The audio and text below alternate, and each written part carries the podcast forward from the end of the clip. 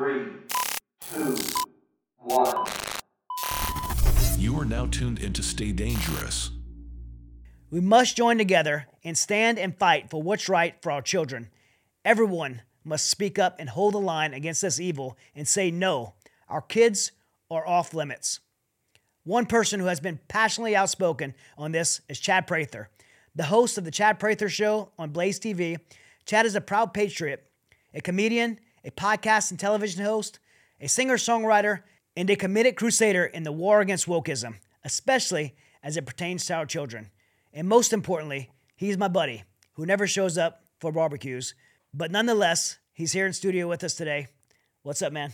I'll come to your barbecues. a crusader against wokeism. I'm going to use that.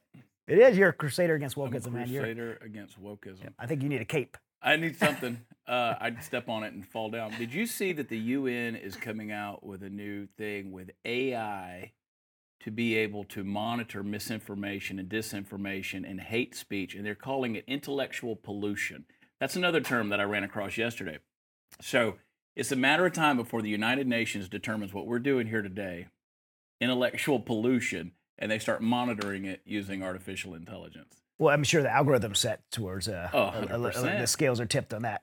literally i can't put a single clip out i've been you, to, to your point i have been putting a lot of reels out clips minute long deals where i'm really calling out what's happening with the progressive riri mob i call them riris because that's what they sound like when they bark on twitter uh, i've been really coming out against this stuff Yeah. when they're targeting children and i'll put these reels out and i hate the platform tiktok but I've discovered that the Chinese do not like you talking about this topic because every video I put on TikTok at this point is getting banned. right. And it's like I'm not saying anything violent. I'm not harassing anybody. It's no hate speech. It's So just just the idea that we're even talking about this topic Yeah. at this point is about to get really shut down. Well, I mean, it, it, it makes me disgusted, but we have to have meetings uh, at our staff of what, what content we can post and can't post on Yeah. And I mean, obviously, we want to share truth, but if it gets shut down, so you have to be strategic about it. And the fact that we were like, I- had, uh, they posted something the other day uh, on my page and they used the word neo Nazi. I had to go back and edit it out Yeah. uh, because that, that word is going to, the word patriotism is going to, It, it, it flags. Yeah, it um, flags. I've got I've got a kid that works for me. Goes to Clemson University, and um, he does a little bit of social media stuff. I'll send him some ideas, and I'll say, okay, see how you could punch this up. Maybe find a video that'll Yeah. go with it or something like that. And I have to correct him all the time, at least once a day, because I'm like, eh, that won't that won't fly. You can't, you know, we learned you can't post a picture of Hunter Biden wearing that red scarf and his sunglasses and his underwear and the blue jean jacket because that would immediately get you banned for 30 days if you posted that picture. Um, we're seeing um, words like what you're saying. I know that during the COVID stuff, you know, and I, I don't know at this stage in the game how comfortable you are using the word that we use to describe an injection that involves a universal medical procedure they were pushing on everybody. But that word that Yeah. starts with V was being shut down by everything. yeah. And so we on my show, we just called it the blah blah. People just got used to calling it the blah blah because we knew we were going to Get, get, shut down for saying it. Yeah. And you know, um, then you take then you take some extreme examples like my buddy Alex Stein, who's a nut. I mean, he was just dropped on his head or whatever when he goes out and trolls these city councils or WNBA NBA players or whatever. I mean, he's completely off of YouTube Right. at this point. I don't know. Maybe they'll let him back. I don't know. But humor is gone. Hyperbole can't be used. There's no sarcasm. Uh, you, you can't joke around. There's there's none of that. Well, you, you, you were a comedian and, and it's hard. I, I Yeah. miss, I miss comedy. Yeah. because I mean, if you say anything, uh, and one of the things I missed was the diversity in comedy. Like, I remember R- Ralphie May would talk about like every race, Yeah. every every he talked about because he was he was huge, Yeah. and so he talked about fat people. He talked and And and he could get away with that because he was pretty big. yeah, but everyone loved it. Everyone and and like man, anything racial, anything political. Uh, I mean, you still got some out there that pushing limits. Dave Chappelle doesn't care. Yeah, Chappelle does. He doesn't it. care. Um, there's there's a few I could list. They get away with it. And Bill Bill Burr does a good job of He it. does, and, yeah. And there's a few of them that are out there. Um, But they're the minority that get away with it. Yeah. Uh, they almost like become untouchable. But if you get out there, I mean, they're they're Well, they're, since they're they're canceling. What but- I've said before the cancel culture really popped on, when it comes to comedy, there's a couple of observations. I think that what you came into the comedy game doing, you sort of got a pass. Like if you got big doing say insult comedy, then they'll still let you do that Right. because ah, he came into the game before cancel culture doing it. Guys that are lesser known, like me, you know, I, I, I they tell me they say you should be more careful. I'm like, I'm not going to be careful because I have my audience. It's going to be what it is. Right. I'm not going to be some Netflix special guy. They would never let me go out there and do that. My, you know, I went out to Hollywood. I was managed. I was I was represented in Hollywood by some really big people. I was a part of Lionsgate. Eric Tannenbaum and I wrote. A, well, I wrote a sitcom, and he loved it. He had two. He was executive producer for Two and a Half Men for 11 seasons, numerous other things.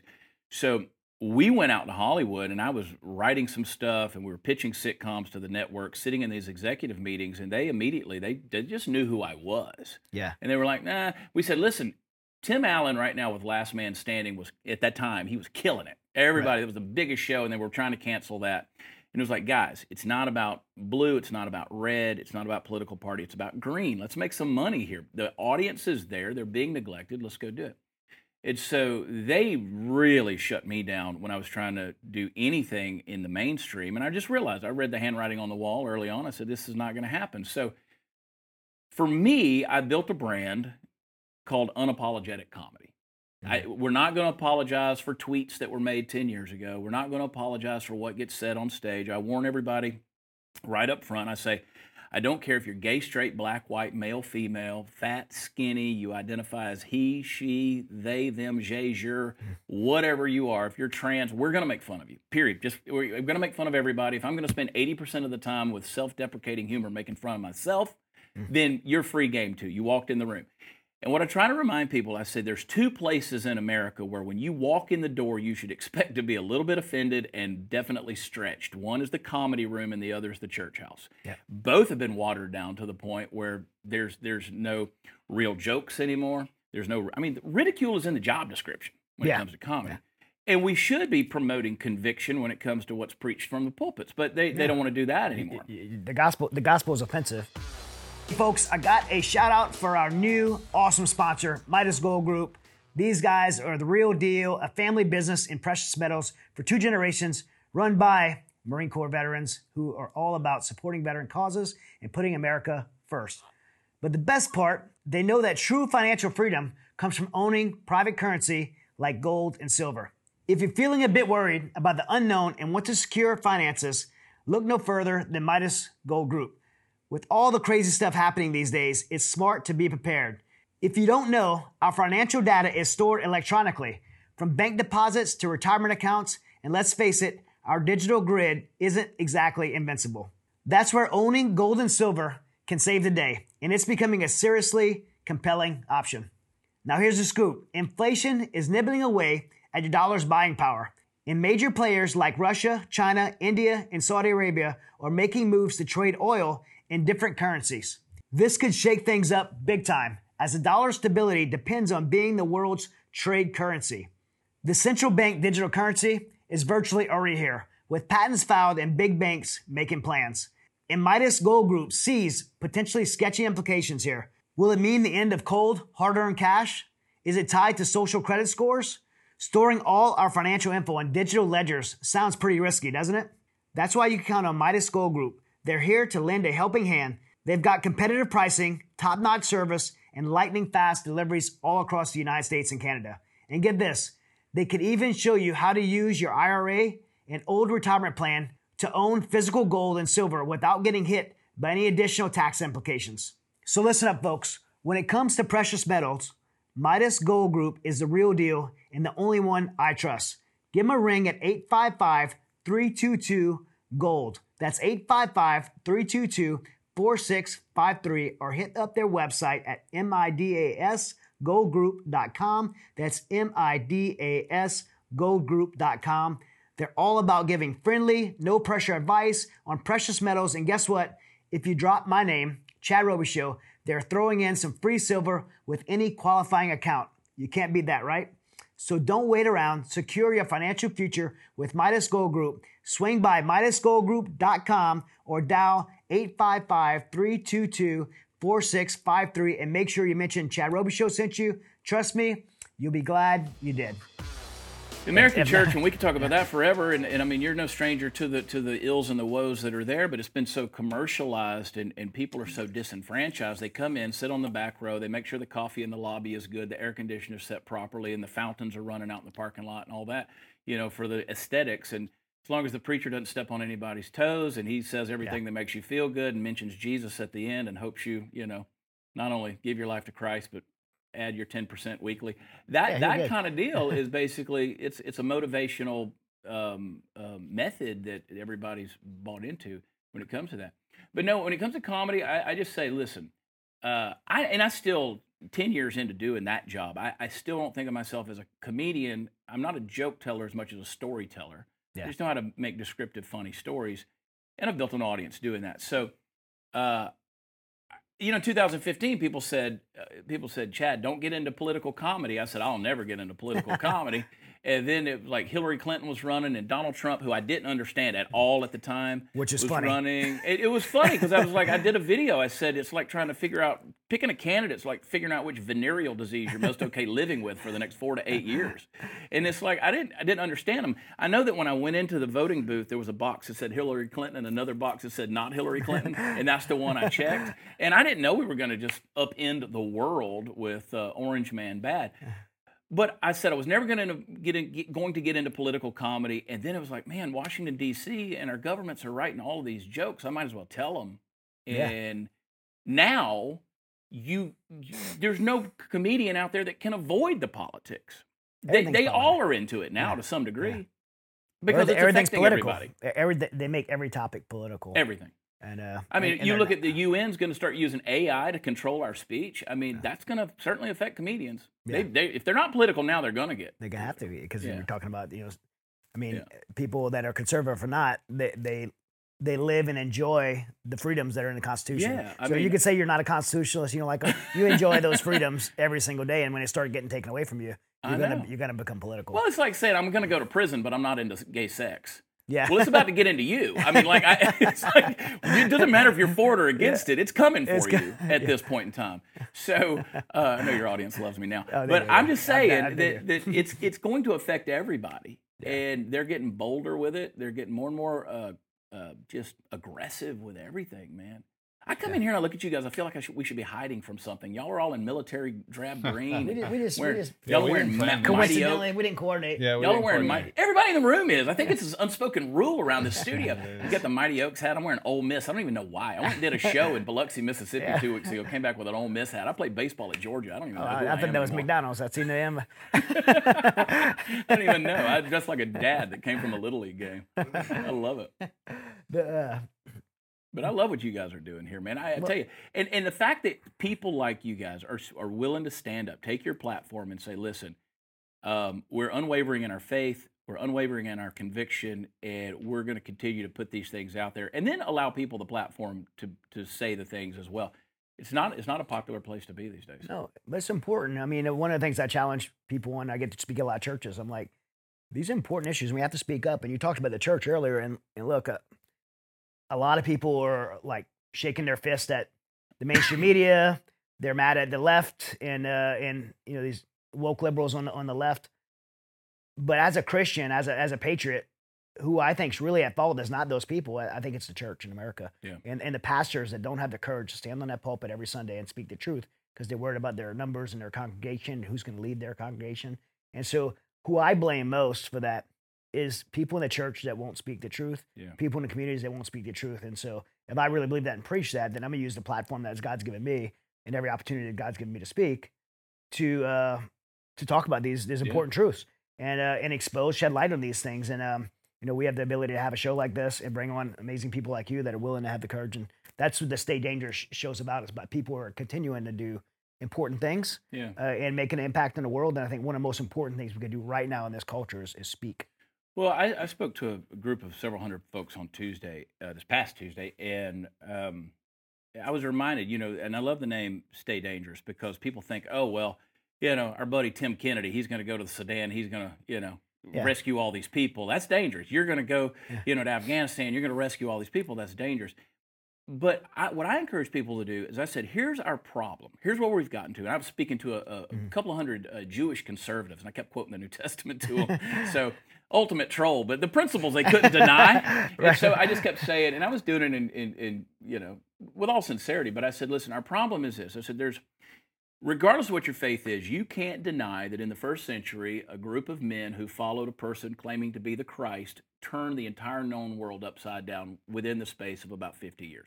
I said, now they did it without a telephone, telethon, or television. They did it with teleperson. Hmm. And there's a verse in the New Testament that says that they love not their life even unto death. I said, the problem is we love our life too much. Mm-hmm. These days, we're not willing to stay dangerous because we love our first world. I mean, the biggest problems we have is whether somebody mispronounced us, Right. right? So, or misidentified. lose our somehow. mind over it, right? You know, it's ma'am. Uh, and, and, the You know, it's the air the, the, he, conditioner- the He-Man looking girl. yeah, like, exactly. Ma'am, yeah. exactly. And whether or not the you know the Look at AC, we we complain. We're still. I, I went to dinner last night, and we're still complaining about the fact that the power went out for an hour last week here Yeah. in our area. And so those are our issues. People are so in love with their conveniences. We're in love with all of these things that have made our life the way they are. Now, I, you know, I spent 20 years in third world countries. I was doing medical missions. I was doing discipleship training with people. I met my first wife in Nigeria. Went all the way to West Africa to meet a white girl from Alabama. You know, it, like that's extreme right there. That's it. eh, But I, I did, you know, I did all of these things, and I saw what the world was about. Right. I went into places I probably shouldn't have gone. You know, I spent, you know, five years in and out of Nigeria. I can't imagine going to Nigeria now. Yeah. That's your kind of stuff. you know, but it was dangerous then. It- yeah, it's always And so, uh, you know, I, I look at it I'm like, what I encourage people to do is I say, listen, you can be considered dangerous and do the dangerous work. And when I say that, it's good. Just using your words and using your stance for what you're doing. You don't you don't have to go into these foreign lands. You don't have to no. You know, you don't have to put on a kit and go out there and take Speak up, a up for what's You right. Speak up for what's right. That's the most dangerous thing these days. It is. It really Well, is. we, need, we need more people that are willing to do that. You know, and I know you, Chad, are so familiar with this. You you speak out against anything that that's uh, contrary to what you know Yeah. mainstream media tells you, and you're called a bigot. You know, and and Yeah. and you're you're basically hated. When really it's it's what makes you speak out is actually a sense of compassion and Mhm. love for what's going on in the world, for our, for our future generation, for our nation, and even for the people who are struggling Yeah. with this ideology. And I think that's what is is so so powerful is that um, yes, we use humor. Humor. Yes, we use you know um, some some uh, Passion. alpha A little bit- passion a little to, bit of to passion about it, describe. but- you know, yeah. absolutely. But but it's Yeah. all done with such compassion and love, Yeah. and and people you know call it hate, and it's actually the opposite. Well, I love it when you when you call out these ideologies and narratives and these things that are being driven by confusion and ultimately lead to lead to chaos and destruction. We're seeing that, you know, we just went through Pride Month and all of that stuff, and we saw all the parades, and that's getting more and more vociferous and vocal. And people say, "Well, if you knew a gay person, it's like everybody knows a gay person." yeah, we always have, we all have a gay mean, aunt. Yeah. dumb. I, I have a gay aunt, Uncle Cheryl. We call her Uncle Cheryl. And uh, but I, right? Yeah, yeah. I'm like, it's like if you knew a trans person, it's like, I, listen, everybody either has that in their family. They know Yeah. people. I mean, I worked in Hollywood for ten years for crying out loud. Trust me when Yeah. I tell you. Uh, we I've been in show business for so long. I promise you, I'm I'm in touch with the community. Uh, I mean, I spent all of June trying to be gay just so I could fit in. It, it didn't work. It just doesn't take. But I but I was like, it doesn't suit you. it doesn't at Doesn't suit all, you, man. I don't dress right or nothing, and I got too much body fat. But here's the thing: I, they say that like you, if you knew people who were struggling with that, no, no, no. The people we know, we do know their struggle, and we want to show compassion. And what you're pushing is not a normalization or an inclusion or even equality. You're pushing for control. Mhm.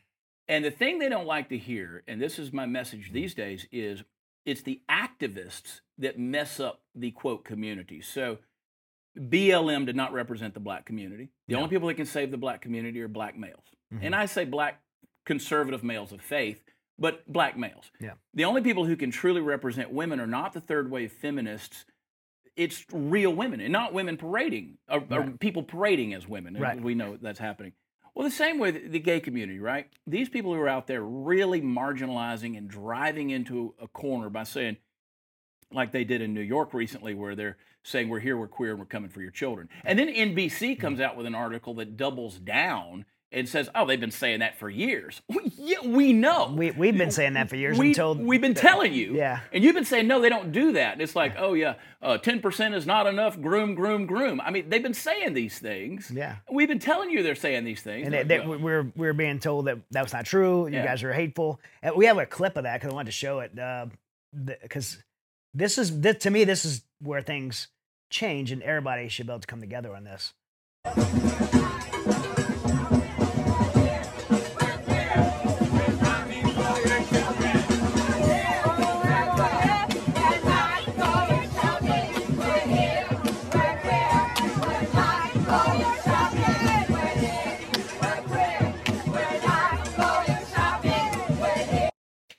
We're here. We're queer. We're coming for your children. You know, you watch that, and I'm like, I call it the March of the Triglycerides. It, would you see that deal? see, that's where the ridicule comes out. I have to do it. Uh, and you're so mean. You claim to be a Christian, and you're so mean. Yeah, There's nothing meaner. That's there's, there's nothing uh, mean. There's nothing meaner than saying you're coming for my children. coming for my children. That's Yeah. exactly right. That's a at that whole point, other at, level at of that mean point, at that point, for. yeah, you're gonna So- get mean out of me. But I look at that, and you know, the the cry forever for generations was, "We want to be just like you." You can't pick a single person out of that video in that crowd and say, "Yeah, they're just like everybody else." No. You can't put on butterfly wings and you know Mm. fart glitter and then say I'm like everybody else. You can't do that.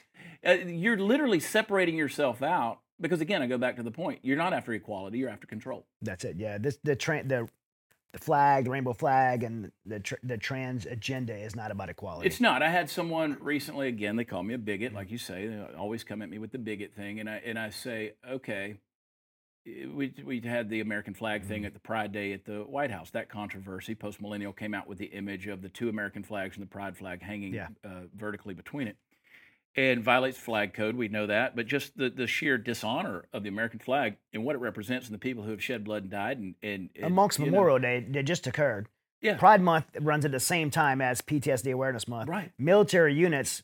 By the way, I, I know the commanders of these units. They're not pushing this out. I was 82nd Airborne. I went down and spoke at the unit recently. They have they've suffered from six suicides in the last few months. Wow. And then we went in and, and spoke, and they're they're hurting there. It's PTSD Awareness Month, and and they're forced, but I don't know where they're forced from, to uh, put out on social media their logo in, in uh, wrapped in rainbow Mm. and, and and celebrating Pride Month. Meanwhile, Memorial Day, PTSD Awareness Month, those things are getting pushed aside and and is celebrated at the highest levels of the White House. I mean, and uh, you did a monologue on this. I want to play. Not you and Sarah was going through this, but Yeah. what happened on the White House lawn?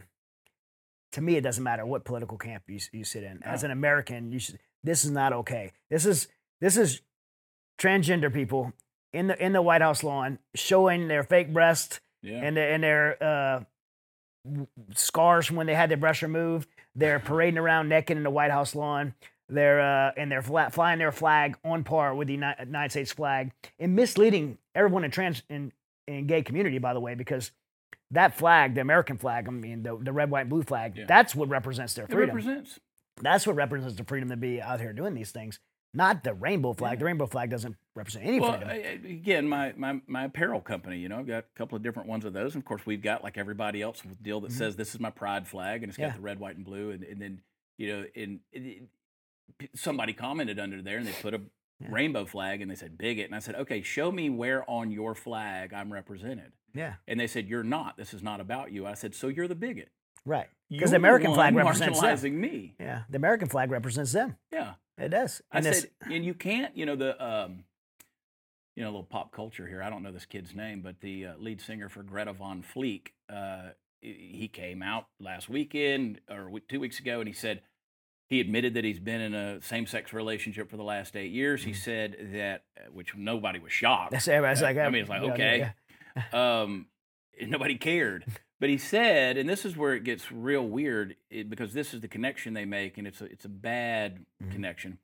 He said, "Well, I'm a resident of Tennessee. In Tennessee, I'm, I'm going to speak out against their anti-LGB legislation that they've done. Well, the only legislation that's been passed in Tennessee was you can't go out and perform a drag show or striptease or anything like that with a child with a child in the Yeah. audience. How's that anti-LGBT? That's not LT. It di- didn't change the fact that you can get married, you can be a civil union, you can get each other's insurance, you can, you know, sleep with write you each want. other in the will, you can do whatever you want to Yeah. do, lock the door and have fun. But whatever, That has nothing to do with that. The fact that they're making that connection, that's a weird connection. And they're doing it. It's it's it's, it's, it's intentional. It is. Yeah. It is. And it's all about ultimately it's about language. Because I mm-hmm. try to tell people, I said, listen, I'm not really a political guy. I am, but I'm not. I'm a culture guy. And and we know politics runs downstream from culture, as the late Andrew Breitbart said, but I'm a culture guy because if you can con- control, if you if you look at how language is handled, it changes how society operates. It changes how. So if you can say, well, they're not, you know, it's not mutilation, it's gender affirming health care. Right. They change all of that. Um, if they can say, eh, again, I could go down a list of those. You get it. But uh, when when we're when we're paying, like let's say all of a sudden I said, hey, we're going to set up a union of, of dog kickers. We we don't like dogs. Mhm. We're just going to kick dogs. And if we see your dog, we're going to kick your dog. We do chants out in the street. We're going to kick your dog. We're here. We're going to kick your dog. They would they would crucify us first of all, and we're like, we're not really going to kick your dog. Right. It's just a fun chant, you know. And so if you did that, but but the fact that they mix in children somehow they found a weird way to justify that Mhm. and say we're just joking. We're just joking.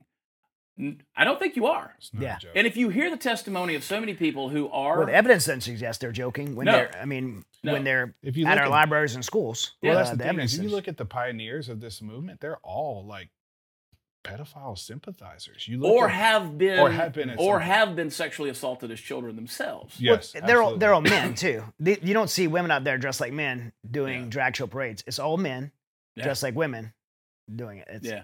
Well, men. let's and, and I, I talked about this on my show recently where I said, okay, it's it's everybody goes through a struggle, right? Um, you know, back in the 40s, 50s, 60s, 70s, if a girl, young girl, 17, 18 years old, she gets pregnant, what happens? There's a shotgun wedding. They got to get married because we got to got to save her face, her name, her shame. You know, we got to keep her from all of that, protect her honor. She got pregnant. She down lovers lane. Her and her boyfriend, boom. There now they're going to get married.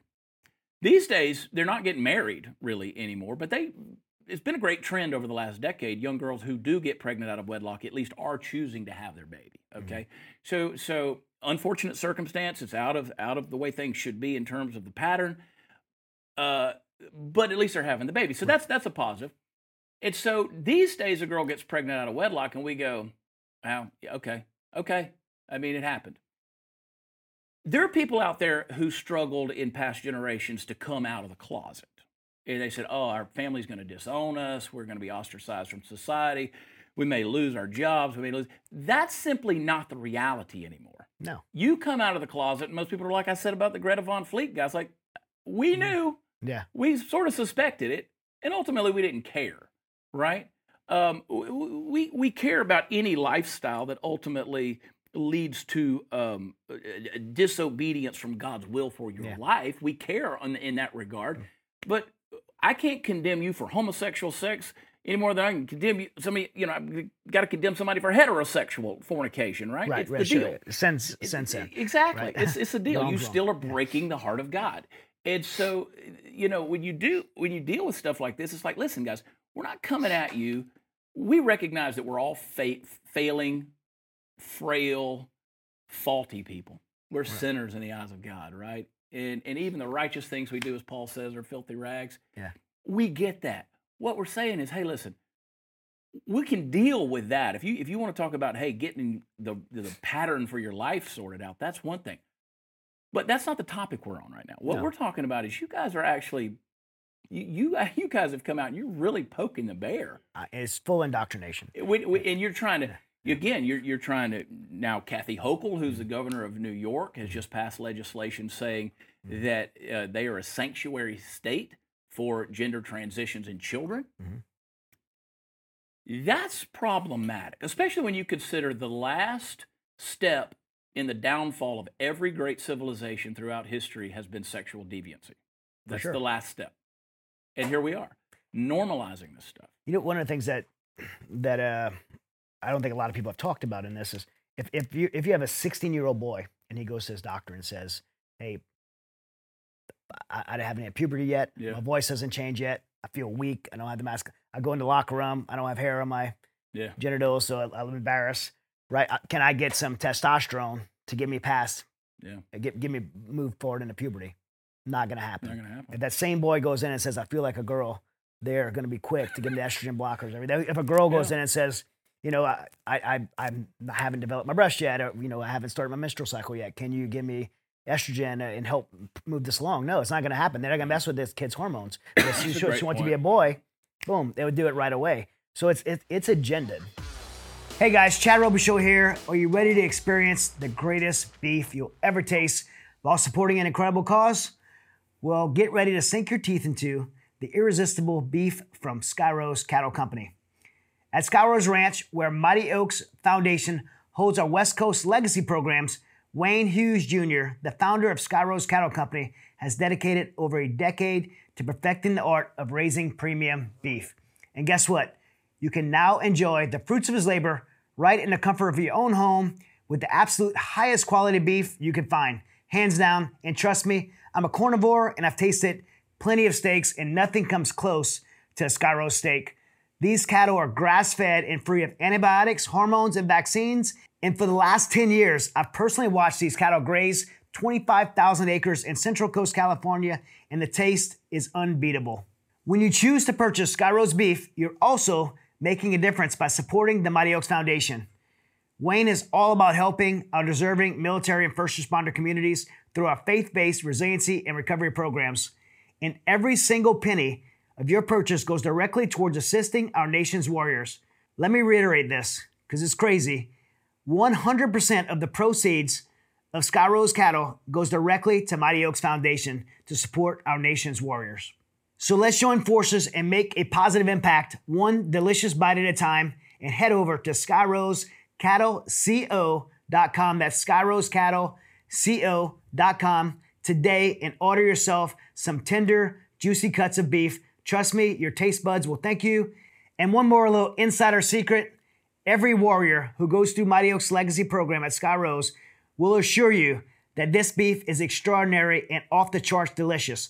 The very first thing our warriors get when they get to Mighty Oaks programs on Skyrose Ranch is a delicious Skyrose steak hanging off the side of their plates with a Skyrose brand on it, and our warriors love them, and you will too. It is. It's a great point because I, I, I made that point to somebody recently as a as a high school college athlete and then delved into some other stuff um, at a higher level with sports. When I was 17 years old, I wanted to go get testosterone. I wanted. I was like, if I could find steroids and give me an extra boost, and this is I'm 50 years old, so that was 30 something years ago. That's back before they tested everybody on Yeah. that stuff. But nobody was going to give me that.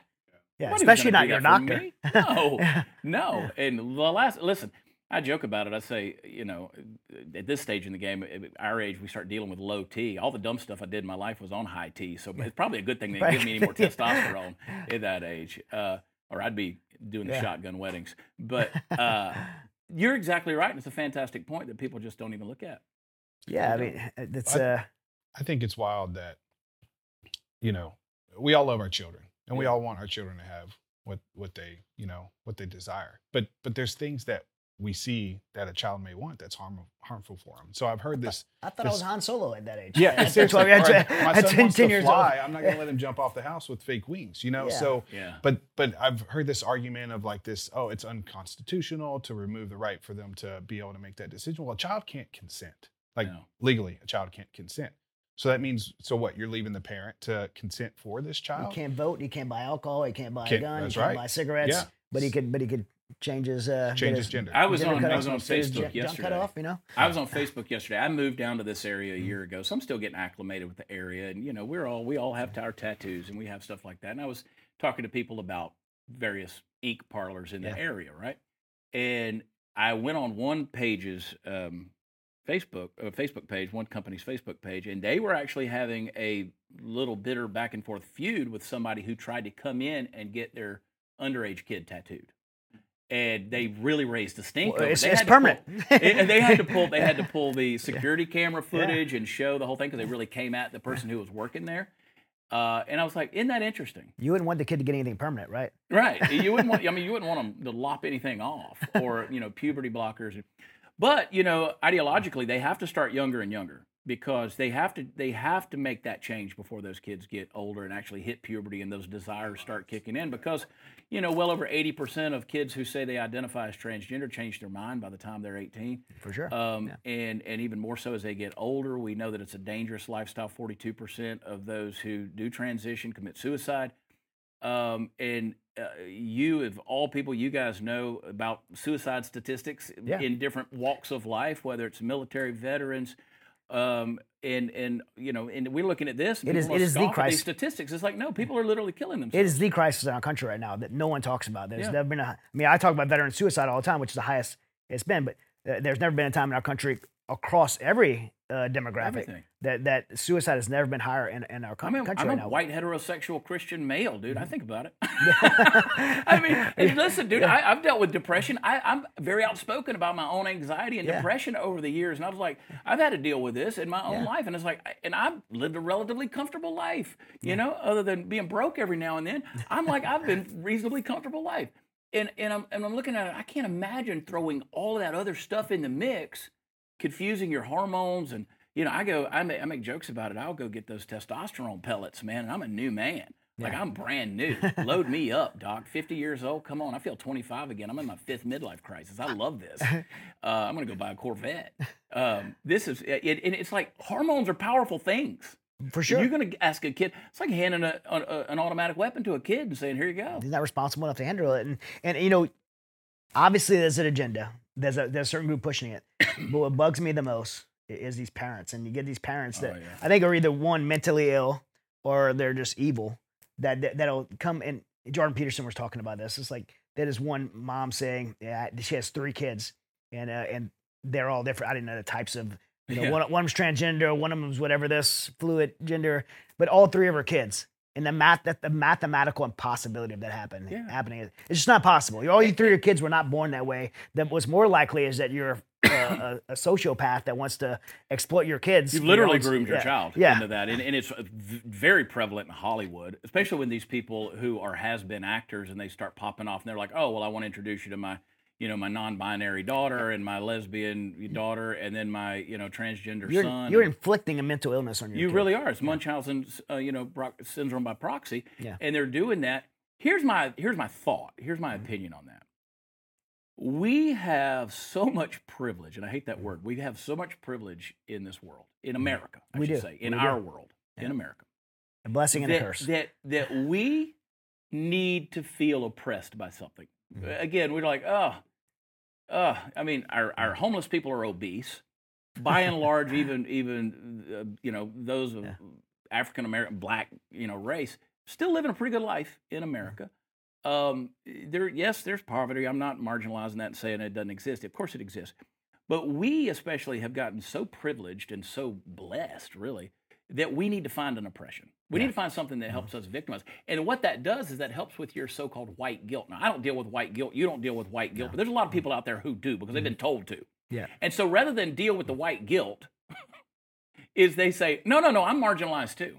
Yeah. And I got to come up with something. And so what they do is they come up with a gender ideology, and then you'll see it on any every post you make on this topic. They say, "Oh, well, you just don't know what we've been through. You don't know what so and so is going through, or anything like that." It's like, yeah, well, I know they have. They're pretty blessed. I mean, they've come up with a pretty wild ideology to make themselves victimized. So, Yeah. it's a weird thing, man. And and we're we're here. It's not going to go away. It's going to get more and more vocal, especially as uh, you know. Again, this thing has been used ad nauseum. But you look at the Target and the Bud Light marketing campaign. Those guys did that without any fear of losing money. Uh, Anheuser-Busch can lose $27 billion over a marketing campaign, and they're like, we're going to be fine. And they are Yeah. going to be fine because the big players that are out there behind them, whether it's BlackRock, Vanguard, whoever, they're going to make sure they're bailed out and their social score is perfectly fine. Yeah, I want, I want to talk about that. Um, so, Black uh, BlackRock. I, I was reading this. They uh, it's called. I'm looking at it right now. It's called the uh, the diversity, equity, inclusion, the D- DEI, which Yeah. that we could talk a lot about. What's the difference? That, that word equity, by the way, is intentionally in there. It's not equity. Doesn't mean equality. It's not equality. Yeah, Yeah. that's that, that means I don't want equal. I want more. Yeah. All right, and you got to help. You got you're gonna help me get more. And uh, and then there's the uh, there's these ESG scores, which are the environmental, social, government governance scores. And, and so BlackRock, which is worth ten trillion dollars, is uh is is basically holding this money for companies hostage for them to get these scores that qualify them to have access to these funds. Yeah. And uh, and they got the guy who runs all this thing, Larry Larry Fink, Mm-hmm. who said who said basically we have to control people. We have to use this money to control people, control the narrative. And we have a clip. I wanted to play this clip and and uh and to get your response to it. You, you now make a point of that's that's an investment criteria for you. Well, behaviors are going to have to change, and this is one thing we're going to, we're asking companies. Uh, you have to force behaviors, and at BlackRock we are forcing behaviors. Uh, 54% of the incoming class are women. We we added four more points in terms of diverse uh, employment this year, and it if it, it you know what we're doing internally is if you don't achieve these levels of impact, it, your compensation could be impacted. Okay, We're doing the same thing. and so it's just, it, you have to force behaviors.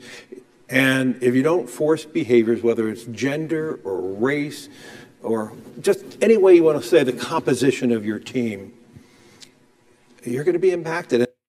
There's consequences, right? If you don't if you don't play along with this agenda and help Yeah. us help us force people, there's going to be consequences. You you speak publicly a lot. I speak publicly a lot. Sometimes I get emboldened to say things that maybe I shouldn't say. I get Yeah. real fired up. Yeah. I get real bold, and I look back and I go, maybe I shouldn't have said that. Like I would love to ask Larry Fink, do you regret saying those words? But I don't think he does regret. it. doesn't. I think does- that's the agenda. I mean, I mean that's the thing right now. Like, like any rational person would look at Bud Light and say, "How do you think that was a good idea? You know your customer base. this isn't about ideology. This is about making money. That's why Bud Light's in business to make to make money. Target, like you know your audience. You know people don't like this. You're you're losing money. Why do you keep moving? And, and the reason why that no one knows, and and I'm just under, starting to understand it now, is that these ESG scores are more important than the than the income they get from their customers Yeah.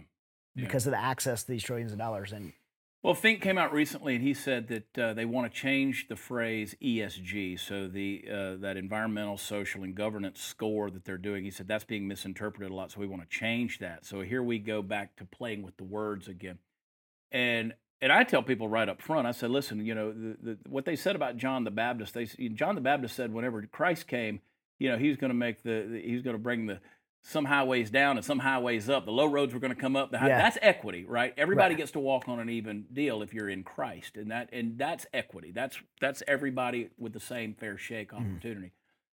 This is not what they're talking about at all. No. This is about the haves are going to have more. It goes back to Klaus Schwab with the World Economic Forum saying you're going to own nothing and be happy. Well, they're going to own everything.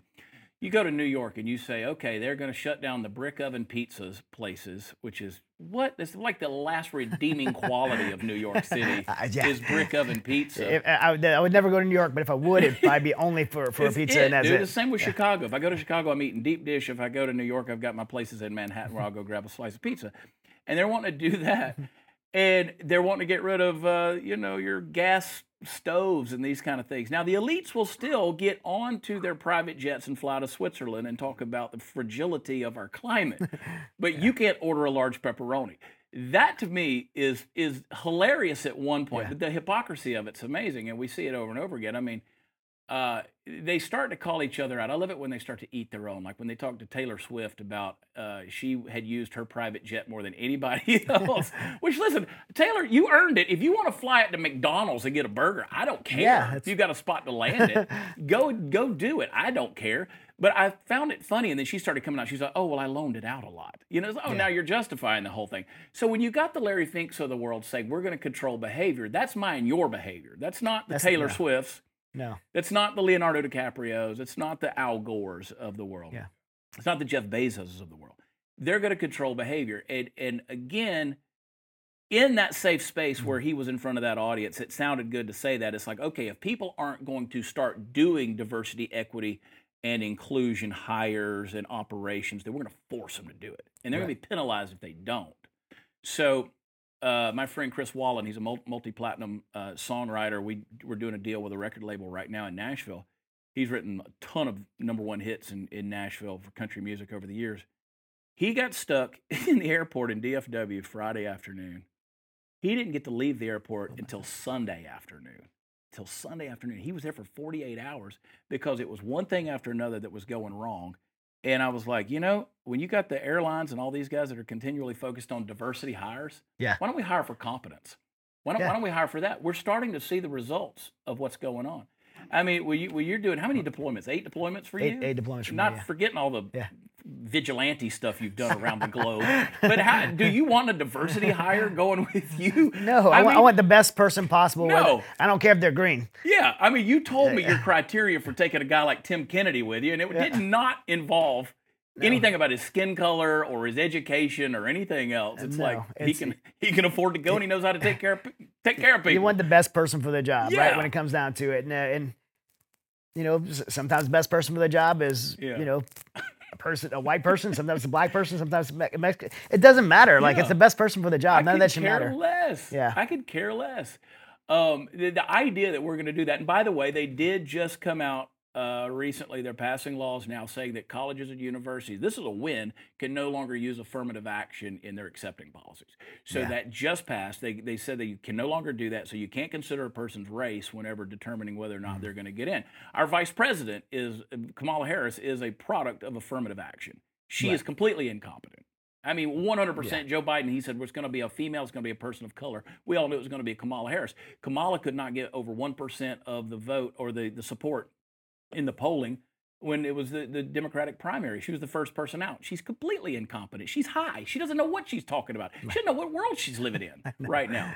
And so, That her and her counterpart. But Yeah, but yeah, but mean, yeah. but to your point, yeah, she's I mean, both of them are that way. Joe is another one. He's not a diversity hire, but Joe was selected. He was just been in the country club long enough. They finally made him chairman of the board, Right. and so it just it happened to be when he was 900 years old.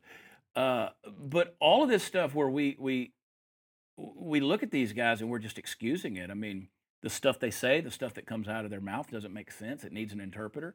Look at John Fetterman, uh, a, a guy who doesn't make any sense, but they, they're placing these people and they know they can control them as puppets. Um, the I- diversity of someone that's had a seizure and is brain dead. yeah, I mean, So they they- literally they fill that slot, yeah. You're an ableist. If you make fun of that, you're an ableist. So here's a stroke victim who went out. You, I can't believe you'd make fun of somebody with a with a disability. You don't know me. I, I'm definitely going to make fun of you. Yeah. Um, it's like I'm sorry. You, Especially if you put yourself as a U.S. senator. You're supposed to be a statesman, Yeah. and you can't put a sentence together. yeah. Uh, it's abuse. I mean, I point all that stuff out. It really is on the part of his wife, and I say the same about Jill Biden and these other Jill Biden. But uh, we're being controlled by language. We're being controlled by these powers like Larry Fink out there. Um, and I honestly, they sit back and laugh at us. Oh, for sure. They sit back and laugh this, at us. th- these the global elitists and the Marxists have always done this. The the people who are who are they're using and they're manipulating to to put them in power are are the less fortunate people in, in our country. I Yeah. mean, this is the I mean, to me, the gay and trans community they're being manipulated and used. They don't care about those people. The, the, the, those, They don't care those about those elitists, the cabal, Yeah. whatever you want to call them, they don't care about gay people. They, don't- they don't care about the black people in the inner cities. They don't care about Not these people coming across the border. They're all being used, uh, and and they end up once they have their power, then they're never going to get back. They never get back to these communities. Look at what's going on, and we're starting to see this play out. Every day, more than 22 veterans take their lives. That's a devastating reality that we can no longer ignore. But what if I told you that number actually is much higher? According to a recent study, the actual number of veteran suicides could be double the federal estimates. That means 44 veterans could be lost to suicide every single day. Whether the number is 22, 44, or 1, 1 is too many. But there's hope. Mighty Oaks Foundation provides a lifeline for veterans, first responders, and active duty communities struggling with PTSD, depression, and thoughts of suicide. Our non clinical, faith based, peer to peer programs focus on spiritual resiliency, providing our military and first responder communities to overcome their hardships of service and find a new life purpose. We know that the road to recovery isn't an easy one, but with the support of Mighty Oaks, our warriors can find the hope and healing they need to move forward. Visit mightyoaksprograms.org. That's mightyoaksprograms.org and learn how you can support our mission to end the epidemic of suicide in our military and first responders communities. Together, we can make a difference. look at what's going on, and we're starting to see this play out uh, more and more in front of us. So, open borders, for instance. And by the way, politicians on both sides of the aisle, Republicans and Democrats, believe in open borders. If you don't believe that, you're crazy. You need to go back and read an article from Forbes magazine. They wrote it in 2017. And when Trump was in office, And then they then they went back and they edited it and re-released it in 2020 about how open borders helps the economy. In fact, if you go and you do a search, open borders economy, that Forbes article will come up. And the point of it is they said that they believe that an open border is going to cause an infusion of and this is a number that doesn't exist, but they say an infusion of $100 trillion into the economy. There's no such thing as $100 trillion. No. Okay, that doesn't exist. But they say it's going to cause an infusion in the global economy of $100 trillion. They believe that. Well, the great economist, the late economist and great, uh, Milton Friedman said you can have an open border or you can have a welfare state. You can't have both. If you have both, it's going to collapse. The whole society is going to collapse in on itself. So when you have an open border and you have so many people, and notice that they're not really, nobody's really talking about the border right now. Right. Now, I'm a part of an organization in Texas called Texans for Strong Borders. We're trying to push a lot of stuff out there because this is a problem that's not going to go away. Uh, we just had 40 fighting age Egyptian males come across the border the other day. They said it was a 40 day journey. I don't know when a wormhole formed from Cairo to Juarez, but Right. it happens. And they didn't even look tired. no, they weren't tired. Yeah. They were refreshed, Yeah. bathed, fresh I mean, they were shaved, shaved, yeah. the whole thing. Yeah. They were ready, Smell, happy, smelled like a duty free cologne. Yeah. you, you know what I'm talking about, right? Some of that bathroom polo. Yeah. And so they were ready to come in, and you know, and they said, "Well, I think we're going to go to Chicago or New York." I mean, there's like just pick a place on the map. We're going. Yeah. Uh, so No, what no women. No that- women. No women. No women. What that does um, is it further impoverishes the urban community. Mm-hmm. It further hinders the black community in the urban environment of poverty from getting even further because that pushes them even Mm-hmm. further down. So you see what Eric Adams, who is the mayor of New York City, what he's doing. He's like, ah, we, we can't tolerate all of this. Yeah, we said we were a sanctuary city, but we we we, we can't do it. And so now he's using taxpayer funds to send them to other parts of New York. Right. And then he's building these huge asylum houses that will house like 500 people to put them in there. So the homeless are being displaced from their shelters. The blacks are being displaced from their urban communities. I mean, it may not be much, but it is their home. Mm-hmm. And so all of their subsidies that were helping keeping them just subsistence existence uh, is being taken away to be able to help people who are coming into this country. Because when you say coming in by the millions. You cannot have open borders and, and a welfare state. The, Can't the two it. can't exist because you're gonna. Yeah, Milton Friedman was right. You he was right. You it's gonna collapse. both. It'll collapse. But And that's not to again, go ahead. And I said Democrats, Republicans, and, and see, Democrats want voters. They want ultimately they want voters. Republicans want cheap labor, and so they're happy to have an open border, open border, Mm-hmm. Yeah. because they get both of those. and and I think need the need the party or or I mean you were talking about the economy and the inability to sustain that, but what about national security? Yeah. I mean uh, I mean who is who is looking at our national security? We have I mean for me, uh, being a, you know having the experience I have uh, to look at forty fighting age males, no women walk across that border freely. Yeah. I mean we don't know who these people Yeah. are. And I Uh, can make jokes. We can make jokes. We can yeah. talk about that. Yeah. But that's a, that's a legitimate It is. I mean um, they're not coming. They're not coming in to assimilate and, and embrace the Constitution of the United States. no. No. Absolutely not. I mean, and uh, you know, to, if I'm a terrorist, uh, and I and I have been not a, not against our country, Yeah. but I have been I have been infiltrated other countries. Yeah. I'm going to look for the weakest link, the weakest way to get in that country. I'm gonna I'm gonna do a, a feasibility assessment study. I'm gonna see what are the ways I could get into that country to complete my mission and do my job. And, Yeah. and it says bad guys, bad actors on the other side looking at in the southern borders the answer. It is, and in you know, 2022 we had 165 nations represented at the southern border. Mhm. That were that were some people were apprehended, and of course the pro, the people who protest what we have to say are going to say, yeah, they were apprehended. I was like, yeah, but that, they didn't catch them all. No, They didn't catch them all. I mean, there's there's a couple of million that are in the wind, and they'll never come back. Yeah. And you know, the federal government's useless. I've got friends that are in border patrol. They they know how impotent it is. They've become a federalized, taxpayer-funded Uber ride over to a processing center where they get a a court date two years out that they'll never return to. And they Why might they? run a quick little check on them, and boom, they're gone. I mean, there's you know they, throw female pan- girls' panties on the rape tree and uh, those are like a trophy. I mean, these kids come across, they got the wristbands on that talks about what cartel not only they belong to, but how much money they still owe. Uh, and you know, there was one girl who they found. I think she had like 67 samples of DNA inside of her body when they did a rape test on her, and, and you know checked her blood and all these things. Uh, it, it, this is a human rights violation. I mean, Yeah. what we're having and at our southern border is something that is atrocious. Now, again, we already turn a blind eye to the pedophilia of Hollywood and the elites, as we've talked about. We we turn a blind eye to to the human trafficking that's Did- happening. Did we? Did you see that? Did it come out the who the offenders were? For Oh, the yeah. for the Epstein. Yeah. I mean, we, had, we Yeah. got Maxine in, in jail, but wh- where's the offenders? I just I just interviewed the two guys who tried to buy Jeffrey Epstein's ranch. It was the Zorro Ranch in New Mexico. okay. So we did a big expose after Jeffrey Epstein didn't kill himself, and we spent three four days doing a, a special on my show, talking about the things you di- didn't know about Jeffrey Epstein, right? Because there's a lot. Of, he, this was a dude shrouded in mystery, and he was protected by the guys like this Right. with all the money. Bill Gates was a huge donor Yeah. to Jeffrey Epstein. He had a he had a Harvard lab named after him. Uh, this guy was not a scientist; he was a failed middle school substitute teacher.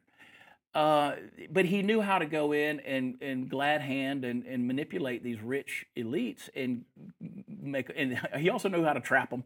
Sure. You know what I'm saying? Yeah. Get provocative Yeah. pictures of them and, and Yeah.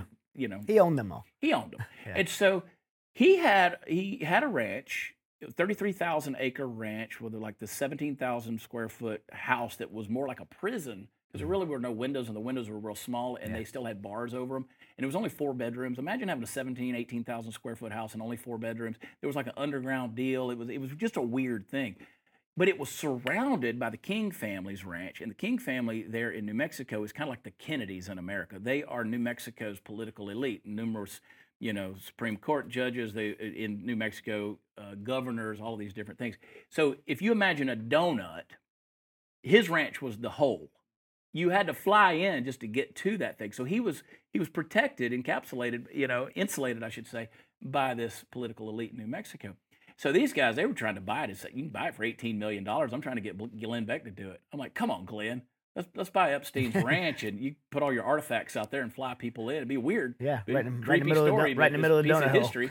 Yeah. So you look at that and you go, here's a guy who was so high up and, and welcomed in circles. Ghislaine Maxwell, whose father was a spy, Israeli spy, and he they murdered him. They made it look like a suicide. He fell off his boat. Um, and Ghislaine's in prison. They do all of this stuff. Someone out there in our government, in our Justice Department, has the list of people. What's she in prison for? She's in prison for solicitation. But And- and to who? for- Like, exactly to who? How do you go to prison for solicitation without somebody? That There has to be a client. Without a solicitee, there's got to be yeah. somebody. And there's a list of them, and we can speculate all the Hollywood people and all this kind of stuff. And listen, the stuff that goes on in Hollywood is so debaucherous; it's ridiculous. Yeah. I mean, look, we just saw Hunter Biden. Hunter Biden wrote off prostitutes and a membership to a sex club on his taxes. He's got a good CPA. It's Good CPA. You know, I said that on Twitter. People said, "Oh, do you want to pay off? You want to write off prostitutes?" I was like, "I'm willing to hear it out. Like, I like if that's if you're that good of a CPA, there's a lot of things I could figure out to write off." But I didn't even know. I was talking to Jason Buttrill, who is is Glenn's Glenn Beck's chief researcher. I said, exactly. it's Like he spent a lot of time in in Hollywood guarding very A list celebrities. I won't say who, but it's like, what's a sex club? Like, what what is that? I mean, I, not like a swingers club in Houston where you go down there and do stupid Right. stuff. What's a sex club? And he said he explained it to me. It's like seventy five thousand dollars a year. You go and you join this thing. It's completely shrouded in mystery. In fact, the guy, the one, the one who was the president of the one that he was a member of, Hunter Biden was a member of, because he outed Hunter Biden as being a member. They kicked him out of the club. So it's sort of like, and I never saw the movie, but they said it's like that Eyes Wide Shut movie with Tom Cruise and Nicole Yeah. Kidman, where you put the masks on and you go in and it's a free for all as part of your membership.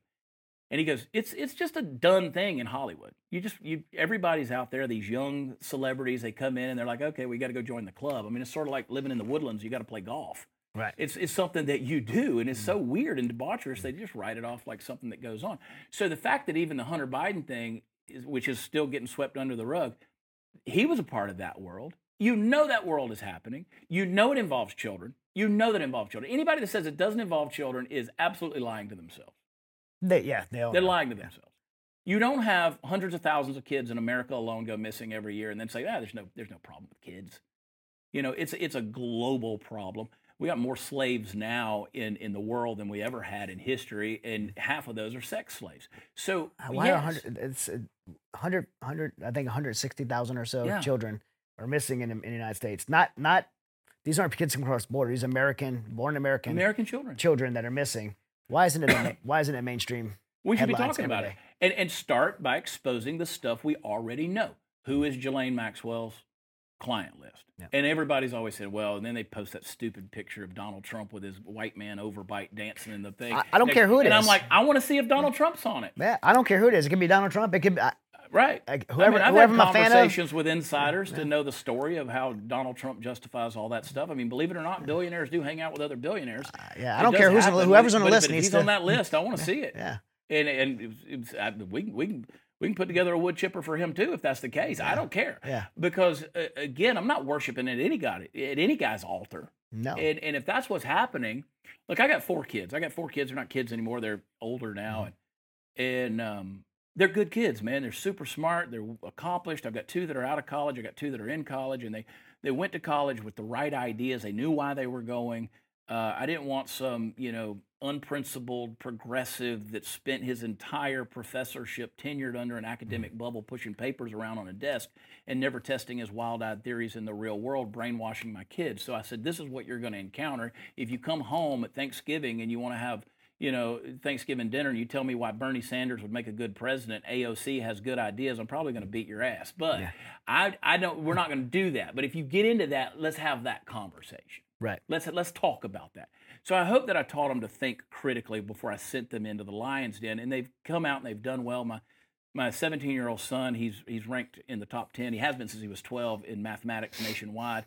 I called him recently. I said he's in college. He's a prodigy. I don't even know what that word means, but it pays for his tuition. and I said, and I said, what what do you what you do this weekend? He goes, I, I just won a cybersecurity competition. I was like, what does that what does that mean? What does that mean? And he explained through this whole stuff, and it just blows my mind. This kid's this smart, and I'm looking at these kids, and I'm going, I'd do anything anything for these kids, anything for these kids. But I hope that at the end of the day, I taught them a value system, and even before right and wrong, because because what's right for you and me may be different things, right? Mm-hmm. But if I value something, so for instance, if I value human life, I'm not going to pursue an abortion if I find myself in that situation. If I value, you know, if I value my relationship with God, I'm not going to go out there and just throw my life around with any, you know, short-term convenience and, and pleasure. And and so I'm I'm trying to you know teach those kids. My my 23 year old daughter, she called me a year and a half ago. She's a professional dancer, like legitimately, not not like Hunter Biden's type. Not TikTok, but like like- she's yeah, not that kind of stuff. But she's classically trained professional dancer. I Actually went to a university to to train, and so uh, she called me up and she said, "Listen, I um, got a job offer." She, and I said, "Who's it with?" Because she was with all these other troupes. She was up looking at Broadway, Radio City Music Hall, all these places, and she goes, "Well, it's with Disney." And I said, "Okay, let me hear." And she tells me the deal. I said, well, "It sounds like a good job." And I said, "Don't let them turn you transgender." You know, I said that tongue in cheek. She's like, "You got nothing to worry about there." So she toured for a year. Uh, she was Elsa in Frozen for Disney on Ice, and so she had a lead part doing that. She's about to do that was the East Coast. She's about to do the West Coast starting in September, so she'll be on the road for another year. And I was like, okay, this is going to be interesting because she's going to be exposed to a lot. She's going to Sure. be exposed to a lot of things. She's going to travel with the same 130 people in a crew. Mm. There's going to be people from all walks of life, and particularly in that world, dance and arts, Most you're going to have a lot theater, of people. had a theater, had a theater daughter. a lot of stuff. You're going to be exposed to a lot of stuff. So we, we will do these little checkups every now and then. You know, how are you doing and what's going on? Anything you need to talk about? And she's navigated it well. So I say this long stuff to say, as a parent, which I think is the most important thing you can be in the world. As a parent, you got to teach your kids to think critically. Teach them they're not always going to be right. In fact, I think the first step of, of, of critical thinking is you ask yourself in any scenario, say, how am I wrong? Right. and you go from there. But but the idea that somebody out there wants to, whether it's a teacher or uh, anybody, a pastor, anybody that wants to cause any form of harm towards my children, that that's a next level violence that rises up inside of me. Yeah. Yeah. As a, as a parent. And, and so when then they say, "Well, you need to be quiet about it," I, I'm not going to be quiet about No. it because I know there's the Epstein's of the world that are out there. Do you think our culture today is is where it is because of lack of critical thinking or because of passivity? And That's a good question. Uh, um, you know, somebody asked me. I was doing a show in Charlotte, North Carolina, a few years ago, and I did a little Q and A meet and greet before the show with about sixty people. And somebody raised their hand and they said, "Do you think we'll ever have a civil war?" And I said, "No." I said, "We're too lazy. Too lazy. We, if, maybe if they schedule the battle about two in the afternoon, Yeah. you know, because Yeah. most of these kids they're playing, you on, know, they're on Call of Duty, like this. They're we could do doing we could do a. Civil War on Call of Duty. We- and so Um, so passivity is a, a good one. People just don't care. And people Um, know, right? You know, you- but you- are not. It's not enough to do and that's a biblical principle. You knew what was right to do, and you chose to not do it. Right. And uh, somebody asked me the other day at that event I spoke at. She said, um, she stood up in a Q and and she said, I, "I just don't, I don't know what we're going to do. It's not getting any better." I said, "Well, it depends on how you look at it." I said, "I said, look at the last four years. Look at four years ago, seven years ago, what you didn't know versus what you know today." Yeah. more stuff is being exposed. I said, for instance, I said everybody in this room probably voted for George W. Bush. I said, if you're mm. anything like me, you don't like George W. Bush anymore. Yeah, I- I man, said, I, I voted for him. I went to combat like yeah, I'll do anything that guy wants me. to Like when I went to Afghanistan, I was like so like yeah, committed to my commander in chief, and now I, I wouldn't even want to shake his hand. hundred percent. Because you look at it and you're like, okay, I got fooled by the deep state. This is Yeah. all a big government shill. Where there, it's a uniparty thing. That's my opinion, not the opinion of uh, state. I. I share. I but share. but if it's a uniparty it. system, I mean, it's WWE. These guys, they get in the ring and they go at it, and then they go eat the same steak dinner in the same limo. I, when I go down to Congress and te- uh, you know, I've been you know, I go down testify before Congress or do these caucus meetings and stuff like that. I go down there and I see them, uh, and they're they're hanging out, having coffee together, Oh, drinking yeah. tea together. I'm Good like, old boys. I'm like, are you kidding me? Like, I hate that guy. Like, I like that guy. That guy is, and I, I mean that. The, I know a lot of Christians be like, oh, you. Can't. I, I hate that guy. That guy stands for every, every, everything. Yeah. Everything evil that is uh, that uh we are fighting against in this world. That guy stands for, and and I would I would never I've sit heard you across. speak. I've heard No. you speak, and, and I'm gonna I'm gonna paraphrase this, but I've heard you speak about how, like, okay, I, how can I be a Christian and still be a warrior, right? And, Yeah. and how do I exchange those two things? Um, because if I'm going to be a warrior, it's going to kind of violate how I feel as a Christian, as a believer. Yeah. But then you realize I was created to be a warrior, and it doesn't violate my faith. I mean, when you're standing on the side of truth and righteousness, God's called people to stand up and be violent Yeah. against evil. And uh, and you know, it's a it's a lie Yeah. I believe of the enemy from from hell. That Satan will, Satan will lead, especially men, to think, oh, if I'm going to be a Christian, I have to be passive. I can't be aggressive. I can't say things that are offensive. It's the opposite of that. Well, I, I always encourage people when I have an opportunity. I say, go back and um, I said, go back and read your Bible, but read the parts that you didn't highlight. Yeah, you know, the feel good verses, the Philippians four thirteen, those are great. But then when Jesus said, you know, the kingdom of God suffers violence, and the violent take it by force. Yeah. Uh, understand what that means. Now, people will say we're radical for saying that, like we're a bunch of the yeah, right wing extremist Christians that are. But I mean, we have to stand up for what's righteous, Yeah. and uh, and and one of the things right now more than ever, anything that I'm gonna stand up for, I know you have, is the children. I mean, I mean, and they've come across, they've come at them in every angle you can imagine. I mean, in the libraries, in in the in- in the schools, in the education system, in the and it's, this is not new, but the level of aggression towards our children, the vaccines, everything. I have a cli I have a clip I want to play for you. We haven't even talked about this before, but I just, I mean, it, it is this pastor who stands up in front of a school board meeting yeah. and calls them out for the filth that they're putting in front of our kids. This book here, it's called It's Perfectly Normal. I'll read some of this for you. It says, after a bit, a person's becomes moist and slippery, and the clitoris becomes hard. After a bit, a person's Pastor, you, gonna- becomes erect, Excuse me. stiff, and larger. Pastor, Sometimes a bit of clear Pastor. fluid that may contain Pastor. a few sperm comes out of the tip of the penis and makes Pastor. it wet. Can we, sir, I'm sorry. I, Was it something I said? If you don't want to hear it in a school board meeting, why should children be able to check it out of the school system? We have perverts that are perverting our kids. And you all sit back smug in your chairs, but you don't want me to read it. Why? Does it bother you? Yes or no? You can't answer that question. You want to know why? Because politically speaking, you can't say that it's wrong. And you don't want me to read the filth because it exposes the truth. How dare you tell me to stop reading it? If you don't want to hear it, why should the children have to see it? Pastor, your time is, is, time is up. Thank you. That makes two of us. Yeah, it was, that makes I two of love us. that guy. Yeah, he's, he's. I mean, this is this is speaking up. Like we, as as Christians, as as as men, as conservatives, this is the Yeah. this is the fight we need to be in.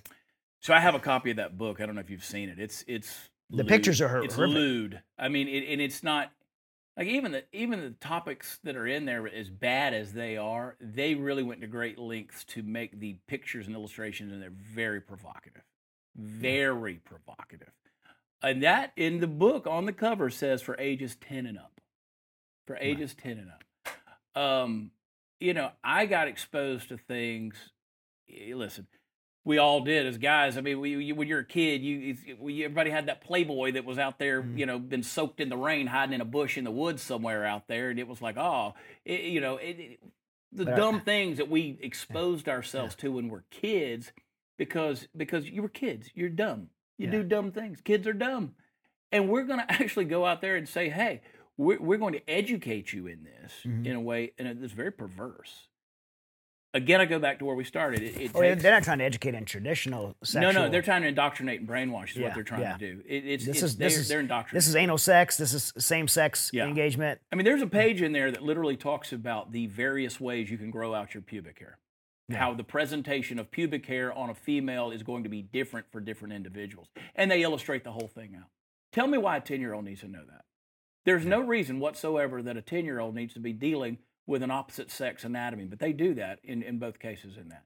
And- even at, even though it's it's rated ten, it's in a library that And so A- a people, seven- people seven-year-old say, can grab. do you do you do you tell people on the show like where you're located and what area you're Yeah, in? yeah, You're in yeah, yeah. Texas. We're in Texas, We're in yeah. Montgomery County, Yeah. Texas. Okay, so the Montgomery County School Board Mm-hmm. here, I had a lot of people who pushed back because I exposed a lot of this book and some others, and people said, "Well, uh, that's not in our library." And I said, "No, no, no, you don't understand. The state of Texas has something called an online digital resource library. You go on that online digital resource library. That is recommended reading for school-age children in the state of Texas. You will find that book. that book. If you don't find the physical copy in your school's library, in Montgomery County, which by the way, voting wise, has been one of the most conservative counties in Texas, uh, Mm-hmm. Has there. some of the most nonsensical stuff. The stuff I found Mm-hmm. in the libraries here, it, I've ordered numerous of these books. There's various things that really walk you through the process Mm-hmm. from a from a fictional standpoint. There's one book in the in the uh, in the Conroe Library about a little a little girl who is having some confusion issues. You know, we're already where that's going to go. Yep. She encounters a ghost in her house. It's the ghost of her dead gay uncle who died at the age of 29, and the ghost comes back and helps Of her AIDS, walk probably. through. The ghost walks her through the process of transitioning into becoming a, an eighth grade boy. And this is in the school library. Hmm. Sounds a little demonic. It's The- very. I mean, I mean, no, no, you're not even going to talk about the biological aspect. You're going Right. to take it into a spiritual realm, Well, which is I mean, crazy. and and this is what this pastor, by the way, I mean, he's the hero to me. I love like, that I mean, it, every pastor in Montgomery County on Sunday morning should be talking about this in their schools and Yeah. educating their their congregation. This, as as a parent, you need to know this is in our schools, and we need to speak out. Yeah. Why has that become political and has scared these pastors in, into silence? Yeah. Uh, You know, Glenn, you know, we're both friends with Glenn Beck and, and David Barton, and they do that congressional pastors conference every year. I got to speak at it last year, and and and, and it, it surprised when I got when Glenn and David asked me to go speak at it. I didn't really even know what it was, but when I found out, I'm like, this is amazing. This is like members of Congress and Glenn and, and Dave and, and I got the chance to participate in it to educate these pastors on what they actually can and can't say. They're terrified. They think that if they say something that's political, they're going to lose their pulpit because they've been, they've been Yeah. scared. They've been scared into it and they actually believe it and don't take the time to educate themselves to know the power they have on that pulpit to say whatever their congregation needs to hear and speak against this stuff. Yeah. And they, they're too cowardly to get up and say it. Well, you know, I, I went to the University of Georgia, then I went to seminary, and out of seminary, I pastored for almost 10 years.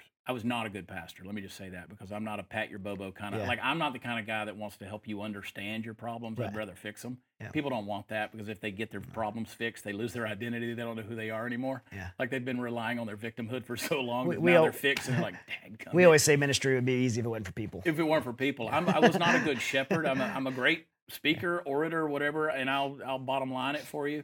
Um, and they didn't like me so much as a pastor because I was this guy who was like, I'm going to call these issues out, these social issues out.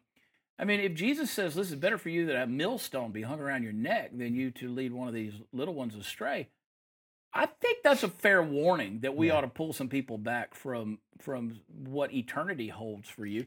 I mean, Jesus was pretty extreme in things when he said, "Listen, a cup of cold water offered in my name is going to wash on the shores of eternity." Something so simple like that. Well, if I'm in any way threatening to harm a child, I might want to get a speed bump along the way.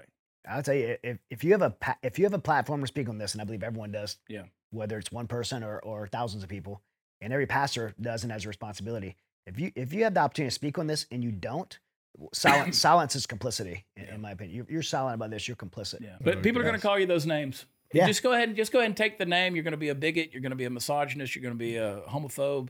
You're going to be a xenophobe. Uh, all the transphobe. You're all the phobes. You're scared of everything. And just go ahead and take the name and keep speaking the truth. Yeah. That's a good point. I, I think that's a huge point, Chad, that people don't realize is if you join the, if you decide to join this fight, which we need people to do so, you better be ready to to to fight. you to can go take some to hits, yeah. You're gonna take some hits. You know, Yeah, I've never been in a never been in a fight that I hadn't. You didn't take any damage. Didn't you take know? damage. Like, You gotta I be mean, hit, it's yeah. part of that's. It's not a fight if you don't. I, you I take know? that back. Joe Sandoval, 2000, 2012. Yeah, actually, Sunday I, I fought 50, Sunday. 50 I- 58 seconds. I took zero Yeah. damage. So. Sorry, Joe. Uh, I didn't take any damage. Called damage. him out. I didn't take any damage. yeah. Call him out. Yeah, I just fought Sunday and and I, I feel pretty good. So so maybe not, but in this in this realm, in this realm, You gotta ta- you gotta absolutely, get you're hit. gonna take some hits. You gotta but get hit. We have to speak with compassion, as you guys have always covered, and and love. You know, and and as long as that drives the conversation, uh, then I think we'll actually get more progress in the end for Yeah. sure. Man, we got you, you're a neighbor here, so we gotta get you back on. I want to go Let's eat barbecue or something. what, what you said I don't come to the barbecue. Let's go. Let's go eat. Let's go I eat. Well, Uh, yeah, dude. I appreciate you having me on. It really know. does mean a lot. I love you guys are doing a great thing, and, and I've always been a supporter of Mighty Yeah. Oaks, and and anything you guys are doing, I'm behind. And, and if I can ever do anything to promote it, let me know. I appreciate you always, man. I appreciate your, your voice and, and what you, you're doing, and uh, uh, over at the Blaze. And yeah, thank you, man. Yeah. So, Chad Prather, staying dangerous.